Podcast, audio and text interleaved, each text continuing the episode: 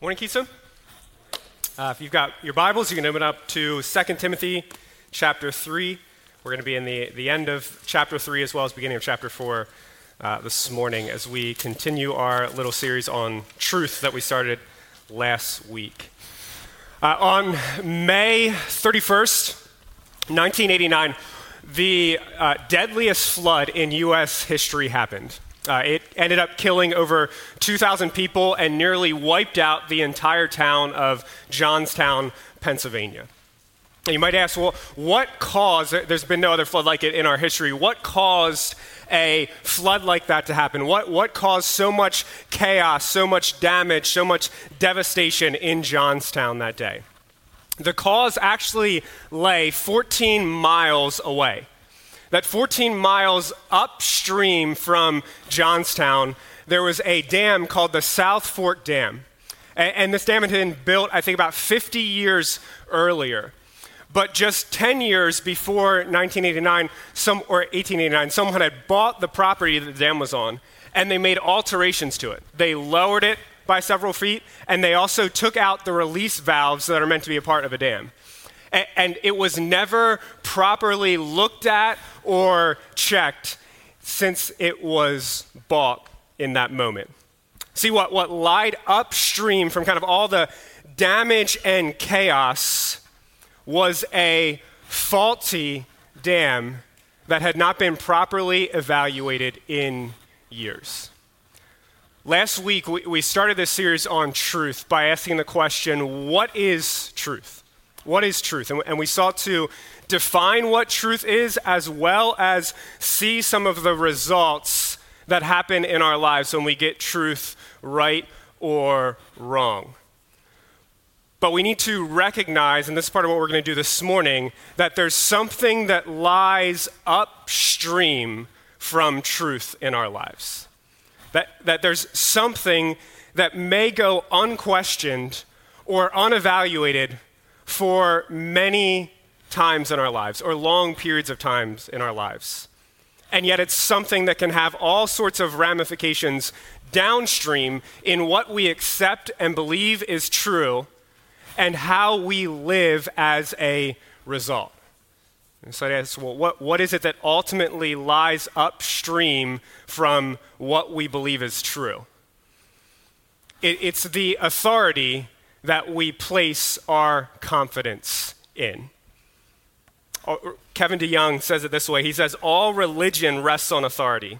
In fact, every academic, academic discipline and every sphere of human inquiry rests on authority. Whether we realize it or not, we all give someone or something the last word.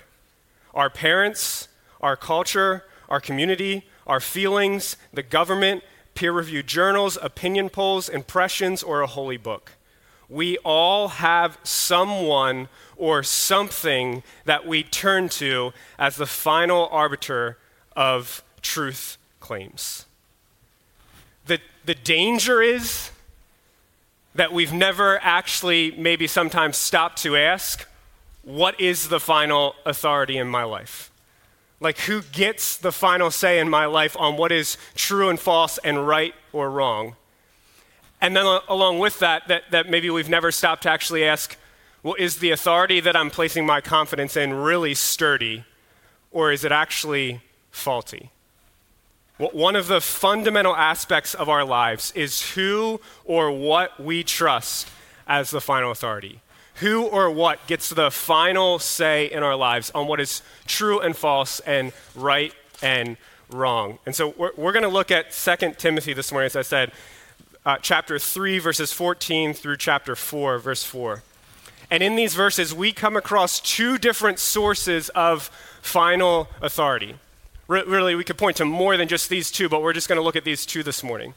One that many in our world and many in the church, I think, perhaps even without realizing it, put confidence in or rely on, and yet ends up being faulty. And then the other that ends up being a sure, steady source of authority that we should put our confidence in. So, as we look at this passage this morning, we want to again ask three questions together. First, what is the faulty authority we're prone to rely on? Second, what is the sturdy authority we're meant to rely on? And then third, why does it matter? In other words, what are the implications for our lives today? So let's pray together and then read starting in 2 Timothy 3:14. Father, whenever we come before you on a Sunday morning, we want to be aware both that you are here with us, that the God we, we sung about this morning, who is holy, none like you, and yet the God who is mercy, who has so much mercy that it's more than all of our sins. That that God is here. You are with us right now.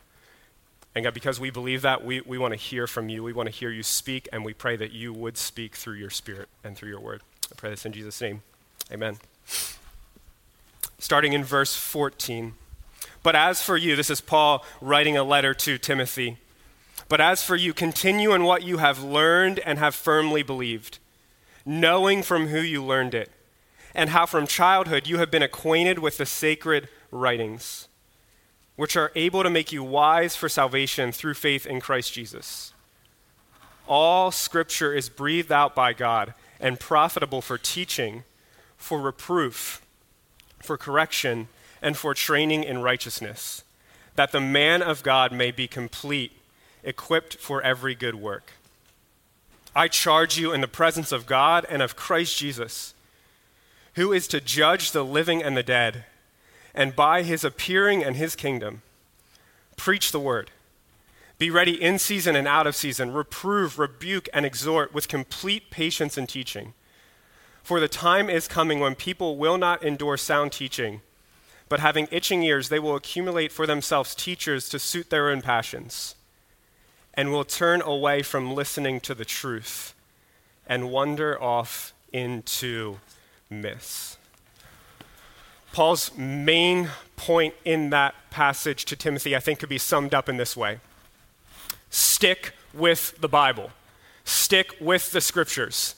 Continue believing, continue trusting, continue obeying, continue preaching the Bible. And one of the reasons for why this is so important, both for Timothy in this day and for us today, is then given in chapter 4, verses 3 through 4, what we read. For the time is coming when people will not endure sound teaching, but having itching ears, they will accumulate for themselves teachers to suit their own passions, and will turn away from listening to the truth and wander off into myths. In those two verses, we see the, the faulty authority that many in the first century and just as many, if not more, in the 21st century are prone to rely on.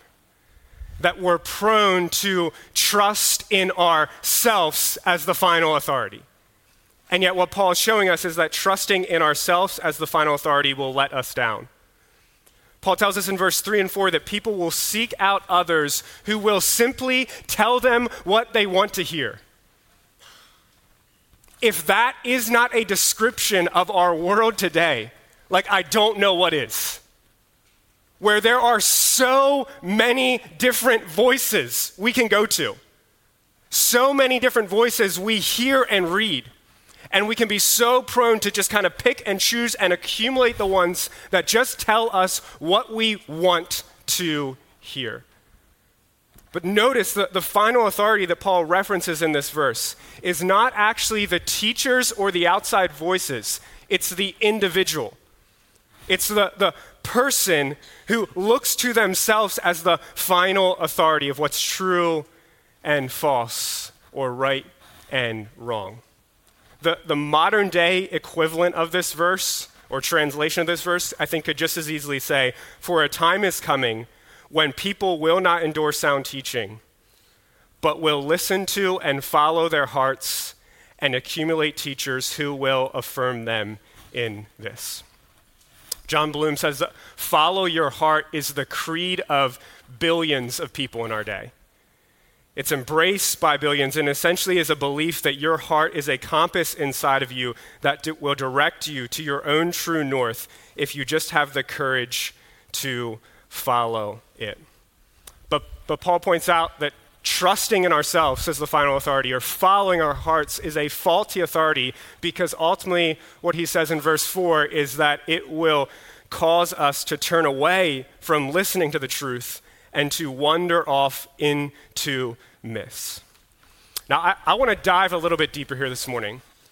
And I want to ask, along with you, why shouldn't we trust in ourselves or follow our hearts as the final authority? Because I, th- I think that first point, I don't know, maybe there are some, but I don't, I don't know that many people in here would disagree with that and say, well, yeah, we shouldn't trust in ourselves as the final authority. But I want to ask, well, why? Why shouldn't we trust in ourselves? Why shouldn't we follow our hearts? Why shouldn't I be the final authority or you be the final authority? And likely, if you've been in the church any amount of time, you kind of right away respond, well, because we're sinful and our hearts are sinful. I want to say, yes, absolutely. But I also want to then work that out and say, well, how does that show up in our lives? And, and why does that mean we shouldn't follow our hearts ultimately? And so I, I want to look together at some answers we might find to that question in the Bible and what it says about our hearts. And, and we should note that when the Bible talks about our hearts, it's talking about kind of the inner person, not, not just our emotions, but the seat of our emotions, our desires, and our thinking and willing. It's the core of who we are, is what, what the Bible means when it's talking about our hearts. So, why, why shouldn't we trust in ourselves or follow our hearts? First, because our hearts are fickle. In other words, that what we think, feel, desire, and want can change moment by moment, day to day, month by month, whatever it might be. Let me stop and ask it. How many, if you go to the book of Exodus and you see the story of in Exodus, Pharaoh and the Israelites, in Exodus 7 through 14, how many times does Pharaoh have a change of heart? Four times. Four times where he says, All right, fine, I'll let you go. That's what I want. You can go. And then a moment later, a day later, whatever, No, no, no, no, I changed my mind. I don't want that. I, I change of heart. Ultimately, leading to him letting them go and then chasing them into the wilderness to try to bring them back. That, that is, I think, a picture of every single one of our hearts. That we can be prone to feel a certain way one day, only to feel completely differently the next day. And, and you probably experienced this even this week for many of you. That there might have been one day where you, you were riding high and you were thinking, life is great, everything is awesome. I had three cups of coffee this morning, I'm ready to take the world. And then just the next day, you're thinking, man, life is really difficult. It's really hard, and things are miserable today. Like that can happen not even just day to day, but like hour to hour sometimes.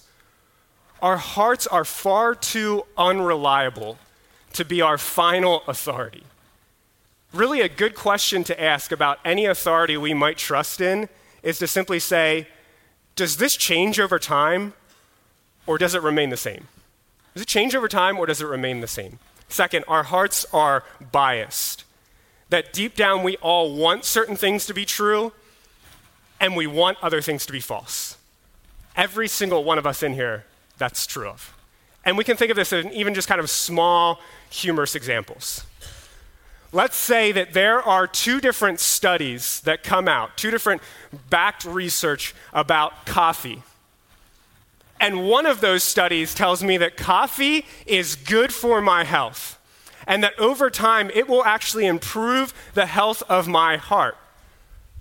And then the other study says no, actually, the, the amount of caffeine that's in coffee, if you drink it over time, will not be good for your health and will have detrimental effects.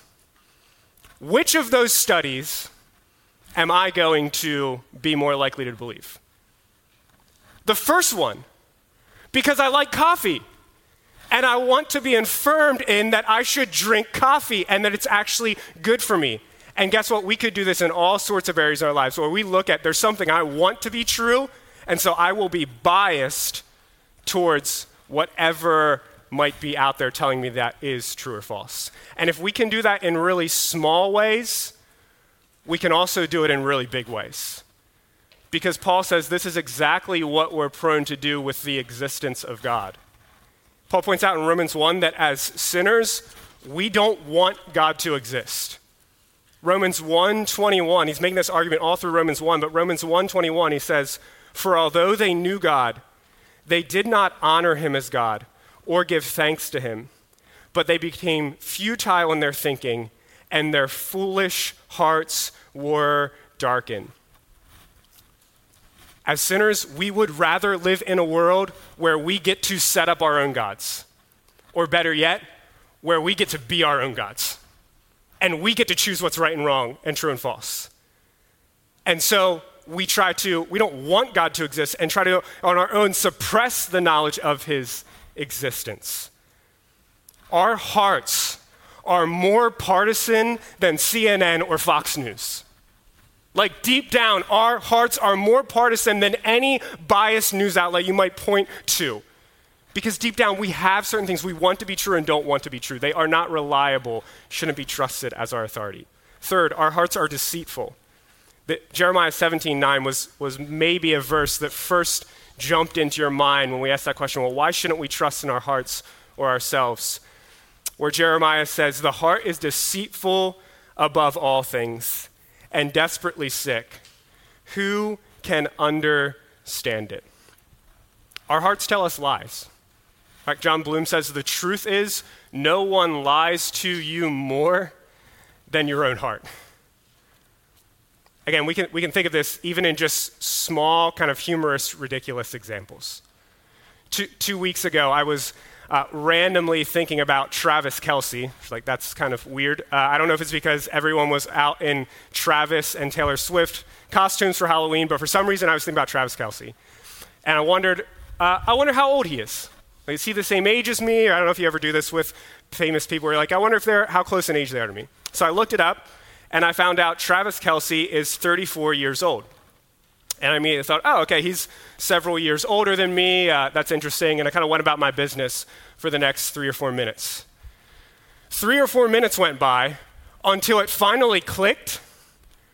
I turned 34 on Monday before I looked at this. I'm 34. I, I'm the same age as Travis Kelce.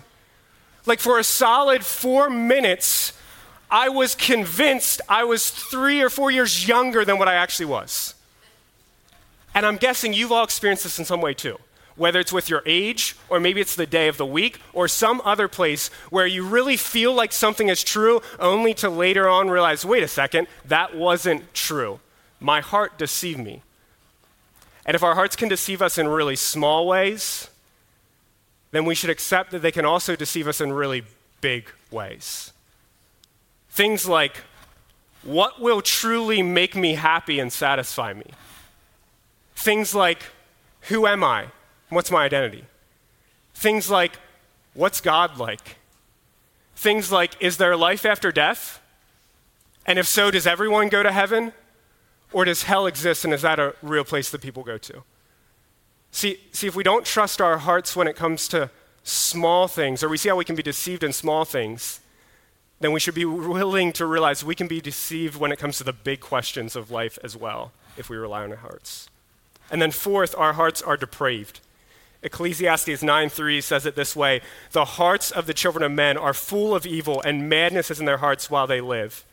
And Jesus said it this way: "For out of the heart comes evil thoughts, murder, adultery, sexual immorality, theft, false witness, and slander. Christianity says we are all born with sinful hearts, and that if we simply follow our hearts without God changing them, it will lead to all sorts of evil. And, and we know this in experience too, if we're honest. Who are the people that really truly follow their hearts? Dictators like dictators follow their hearts and decide what's true and false and right and wrong and leave a wave of carnage in their path. Who are the people who follow their hearts into brokenness in their lives? Drug addicts are those who follow their hearts into addiction.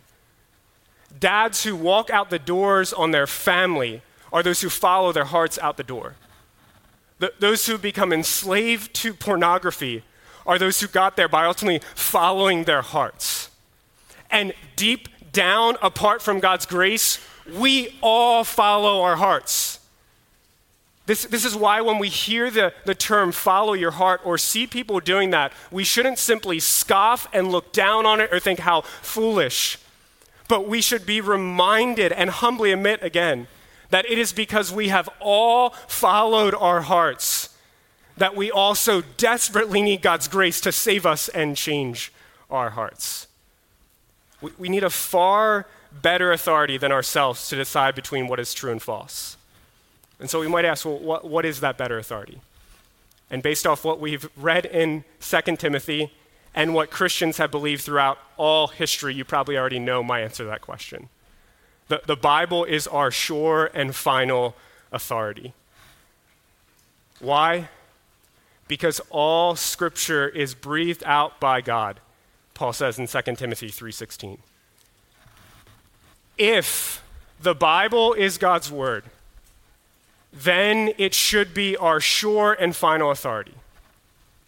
If the Bible is God's word, then it should be our 100% trusted authority and our Supreme Court final say authority. That's what I mean by sure, sure and final authority.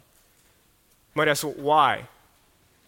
Because it, if our Creator has spoken to us, then He gets the final say because he's made the world and he's made us and he knows every one of us inside and out. And not only that, because of the character of God as well. God is the exact opposite of our sinful hearts. He's unchanging, he's impartial, he doesn't lie, and he's perfectly righteous. If the Bible is not God's word, if this is not God's word, then we would be foolish to make this our sure and final authority. And yet, if it is God's word, then we would be foolish to make anything or anyone else our sure and final authority. So, the question you might be asking, or that we should ask sooner or later, and maybe many times in our lives, is how do I know the Bible is God's word? How do I know the Bible is God's word? If someone came up to you tomorrow and asked you that question, how do you know the Bible is God's word? How would you answer? My answer might surprise you because the Bible tells me so. How do I know the Bible is God's word? Because the Bible tells me, and I would say shows me that it's God's word. And, and you might say, well, wait a second, Kyle, that, that is circular reasoning. You can't use the, the Bible to prove the Bible. Wait. But we should recognize this is what everybody does when it comes to whatever their ultimate authority is in this life. Michael Kruger puts it this way He says, When it comes to de- demonstrating the truth of an ultimate authority, one cannot help but appeal to it. Indeed, if one tried to prove an ultimate authority by appealing to some other authority, then that would just prove it wasn't really ultimate. Thus, ultimate authorities, by definition, must be self authenticating. So, for example, if human reason is your final authority and someone asks you why, well, in the end, you have to end up appealing to reason in some sense or if following your heart is your ultimate authority and someone asks you why, in the end, you end up having to say, in some sense, because that's what I feel is best. So, yes, we use the Bible to prove the Bible, but we aren't doing anything different than anyone else does when it comes to whatever their ultimate authority is. And, we should recognize that there are other evidences outside the Bible that point to the truth of the Bible things like manuscript evidence and how it stood the test of time, or archaeological evidence that confirms the people or events that, have ha- that are the Bible recorded actually lived and happened. But my guess is most of us, if we're confronted with how do I know the Bible is true, can't pull those things out of our head and spit those out. And that in reality, what we should go back to to know the Bible is true is because it claims to be the Word of God, because it shows itself to be the Word of God, and because the Holy Spirit w- witnesses to the truth that it's the Word of God. And so I want us just to look at each of those statements for a moment. First, the Bible claims to be the Word of God.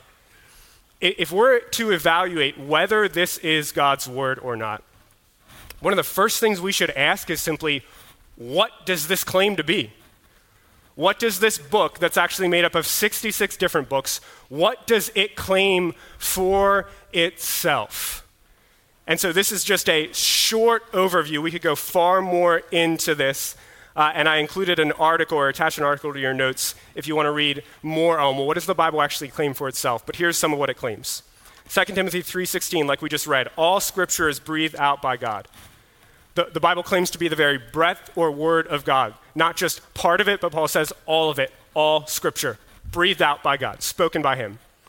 2 Peter 1:20 through 21 says, Knowing this, first of all, that no prophecy of Scripture, he's talking about the Bible, comes from someone's own interpretation. For no prophecy was ever produced by the will of man, but men spoke from God as they were carried along by the Holy Spirit.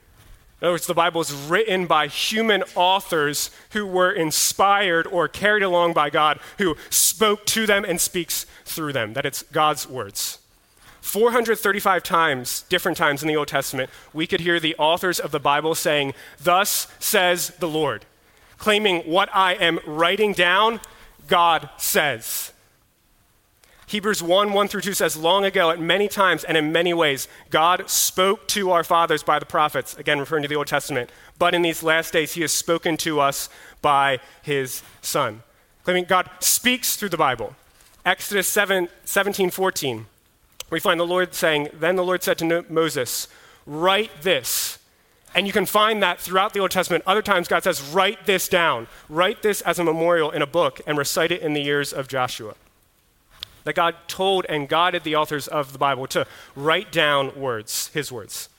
And then John 10 35, Jesus speaking. We, we could do a whole sermon on what is Jesus' view of the Bible and how did he use the Bible. But in John 10 35, he's making an argument from the Bible or citing the Bible in an argument he's making, and he says, Scripture cannot be broken. In other words, Scripture is true. It doesn't change, it can't be broken. Jesus doesn't just say, This is what I say. He says, No, this is what the Bible says. And you should trust the Bible. I, I, we could keep going here, and there's four, I had to cut out a bunch here. But, but I hope you just see that when we come to the Bible, we have to recognize it claims to be the Word of God. Then, second, the Bible shows itself to be the Word of God. This is traditionally, maybe you heard this term before or not, but it is, is kind of traditionally called the self authentication of the Bible. That as we read it, we come to recognize and believe in the truth of the claim that this is God's Word because it has certain qualities, divine qualities about it, that reveal it or show it to be God's Word. Traditionally, people have pointed to the beauty and excellency of the Bible that there's no other book like it, or no other group of books like it. And that's part of why it stood the test of time. Or people point to the unity and harmony of the Bible. That though this is 66 different books written by about 40 different authors, written over the period of thousands of years, it demonstrates a remarkable unity in message and what it's saying. But by the way, if you ever hear someone saying, well, the Bible contradicts itself, you, you should respond, not, not in a harsh way, but gently, and just be like, well, can you, can you show me where the Bible contradicts itself? And then to look into, well, is that actually a contradiction, or does it just seem to be an apparent contradiction that people have pointed out but haven't dug into? And then, third, people pointing to the power of the Bible that over history it has changed and transformed so many people's lives, including you here today, if you're a follower of Christ. Again, we, we can look to other evidences outside the Bible that might help us affirm that this is God's Word. But, but ultimately, we come to know this is God's Word by reading the Bible. And as we read the Bible, the Holy Spirit witnesses within us this is God's Word. This is God's word.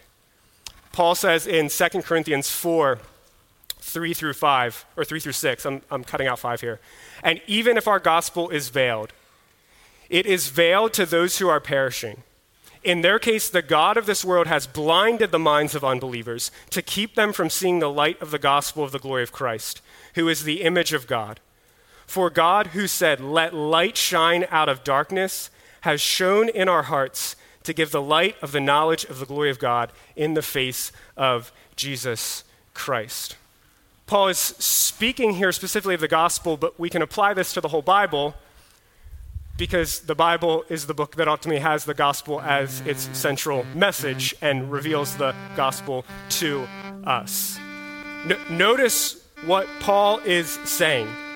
He says, The truth, beauty, and glory of the gospel and the Bible is not seen until the Holy Spirit opens our eyes to be able to see the truth, beauty, and glory of the Bible. Re- recently, uh, I, have told you this last week, I told you I was out in Montana. I have another kind of example from our time in Montana. Uh, we, we were getting ready to take off to fly back home. And something happened uh, that's never happened to me before when flying on a plane. When we took off, it was 8:45 in the morning and it was completely cloudy and snowing. Like it looked like an absolutely dreary day. I don't know if dreary is the right word for snow, but it, it looked cloudy, it looked dark, and it was snowing. And then as we climbed, at some point we broke through the clouds. I'm going to guess 8,000 to 10,000 feet. We broke through the clouds. And when we broke through the clouds, th- this is a picture of what we saw. That actually the, the sun was shining, and it was this incredibly beautiful day where, where it was shining on the mountains, and you could see the mountaintops for like miles. Now, the truth that the sun was shining and that the mountaintops were beautiful was there all along, but the clouds had veiled our eyes from being able to see that truth. And it wasn't until we broke through the clouds that we actually then saw the truth of the beauty of the sun.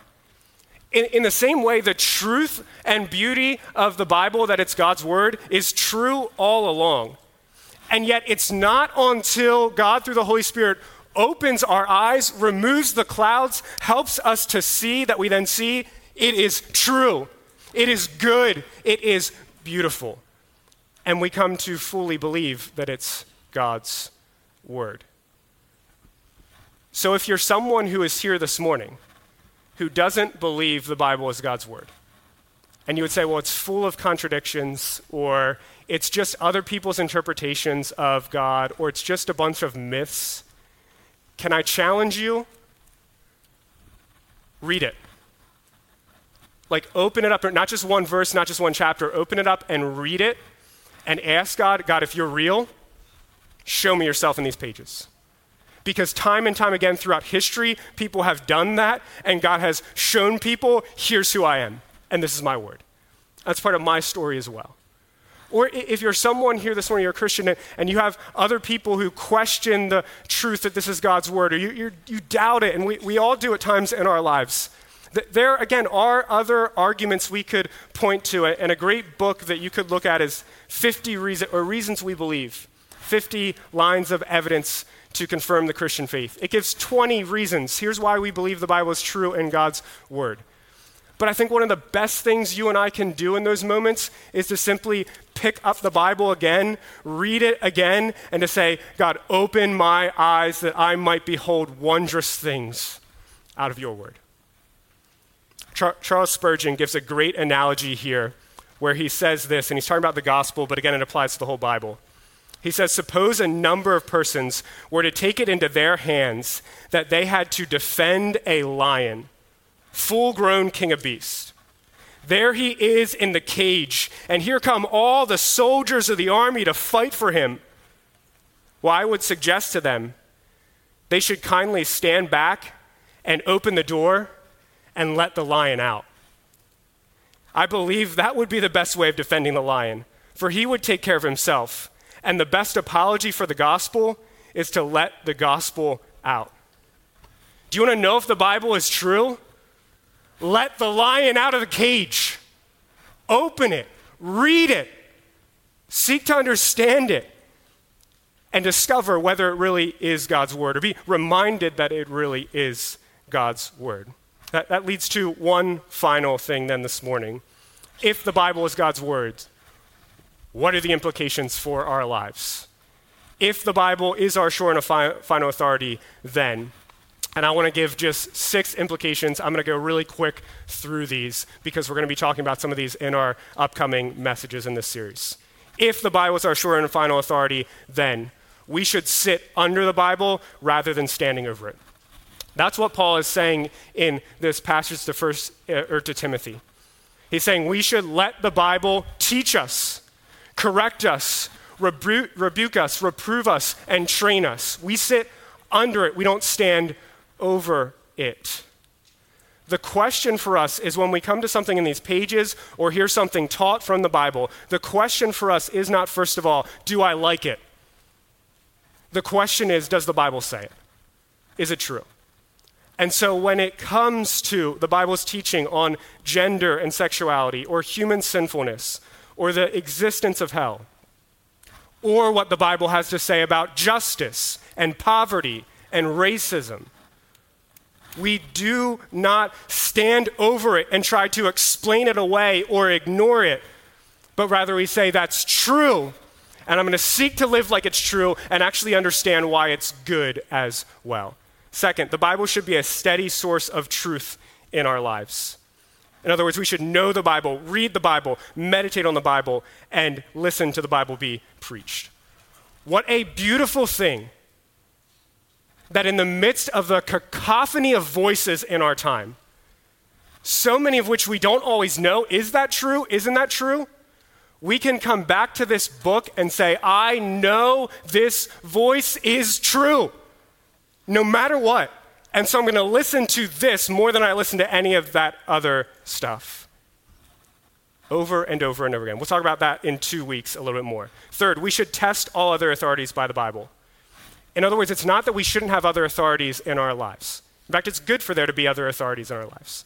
The, the Bible is not anti science, anti logic, anti medicine, or anti whatever other authority you might put up, right? No, no, it's good for us to have experts in certain fields that we can trust. But in the end, when they contradict something that the Bible has said, we say, well, the Bible is my sure and final authority, and I trust it above other authorities and evaluate them by it. Fourth, we should treasure and cherish the Bible. If we confess with our mouths, this is God's word, and yet we rarely, if ever, open it up, read it, meditate on it, memorize it, listen to it, then we should ask Am I really believing in my heart that this is God's word? Because if God has really spoken to us, then we should cherish and delight in and treasure his words. Like, oh, that God would give us fresh passion and desire for his word. I, I need that just as much as anyone else. Fifth, we should trust the Bible over our feelings. It can be so easy for us to have a caricature of God where we end up believing in a God who is less holy, less glorious, and less fearful than the God who really exists. Or believing in a God who is less merciful and less gracious and less loving than the God who really exists. Every day, our hearts can and still do lie to us. That we feel things every day that aren't true that our hearts condemn us, or they convince us God is out to get us, or He doesn't really care about us. And in those moments, we need to take our feelings and speak the truth to them and say, No, the Bible tells me this is true. And so I'll trust it whether I feel it or not. Which leads to six the Bible is evidence that God loves you and I and wants us to know Him. We should never forget God didn't have to speak to us. Like, God could have left us ignorant of Him. He could have said, I, You're on your own. I'm not going to tell you about myself. But He didn't. And, and Matt Smethurst draws out the beauty of this when he says, He peeled back the curtain and then opened His holy mouth.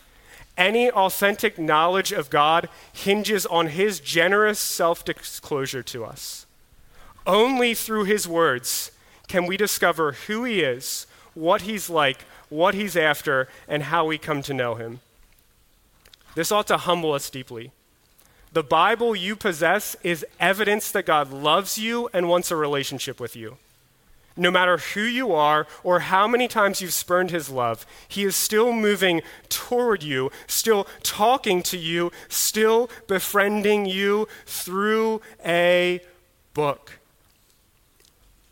When it comes to the Bible, the fact that God has spoken to us is evidence that he loves us and he wants us to know him. And not only that, but it's through the Bible that we hear God saying, I love you and here's what I'm like. And not only that, but it's through the Bible that we see God demonstrating and showing his love in his son who goes to the cross for us. Jesus obediently follows God's heart to the cross where he dies, so that every single one of us who have foolishly followed our own hearts can find grace and healing and hope in him. That's why Paul says the scriptures are able to make you wise for salvation through faith in Christ Jesus. In the Bible, we not only find a sure and final authority, but get this we find the only authority who was willing to suffer and die in order to save us. Why wouldn't I want to listen to that authority above all other ones? Do, do you want to know what's true? Do you want to know God? Both how great and awesome He is, and yet how amazing His love is for us. Then pick up the Bible and read and hear Him speak. Father, we praise you that you have spoken to us. Praise you that you have not left us ignorant of who you are or your great love and grace and mercy for us. God, we, we confess on our own, we are prone to follow our hearts and that on our own we don't see and cherish and treasure your word for what it is. And so, God, we ask again that you'd be gracious to give us eyes to see, ears to hear, hearts to believe, and lives to obey your word, and that we might sit under this and cherish it above all else. Pray this in Jesus' name. Amen.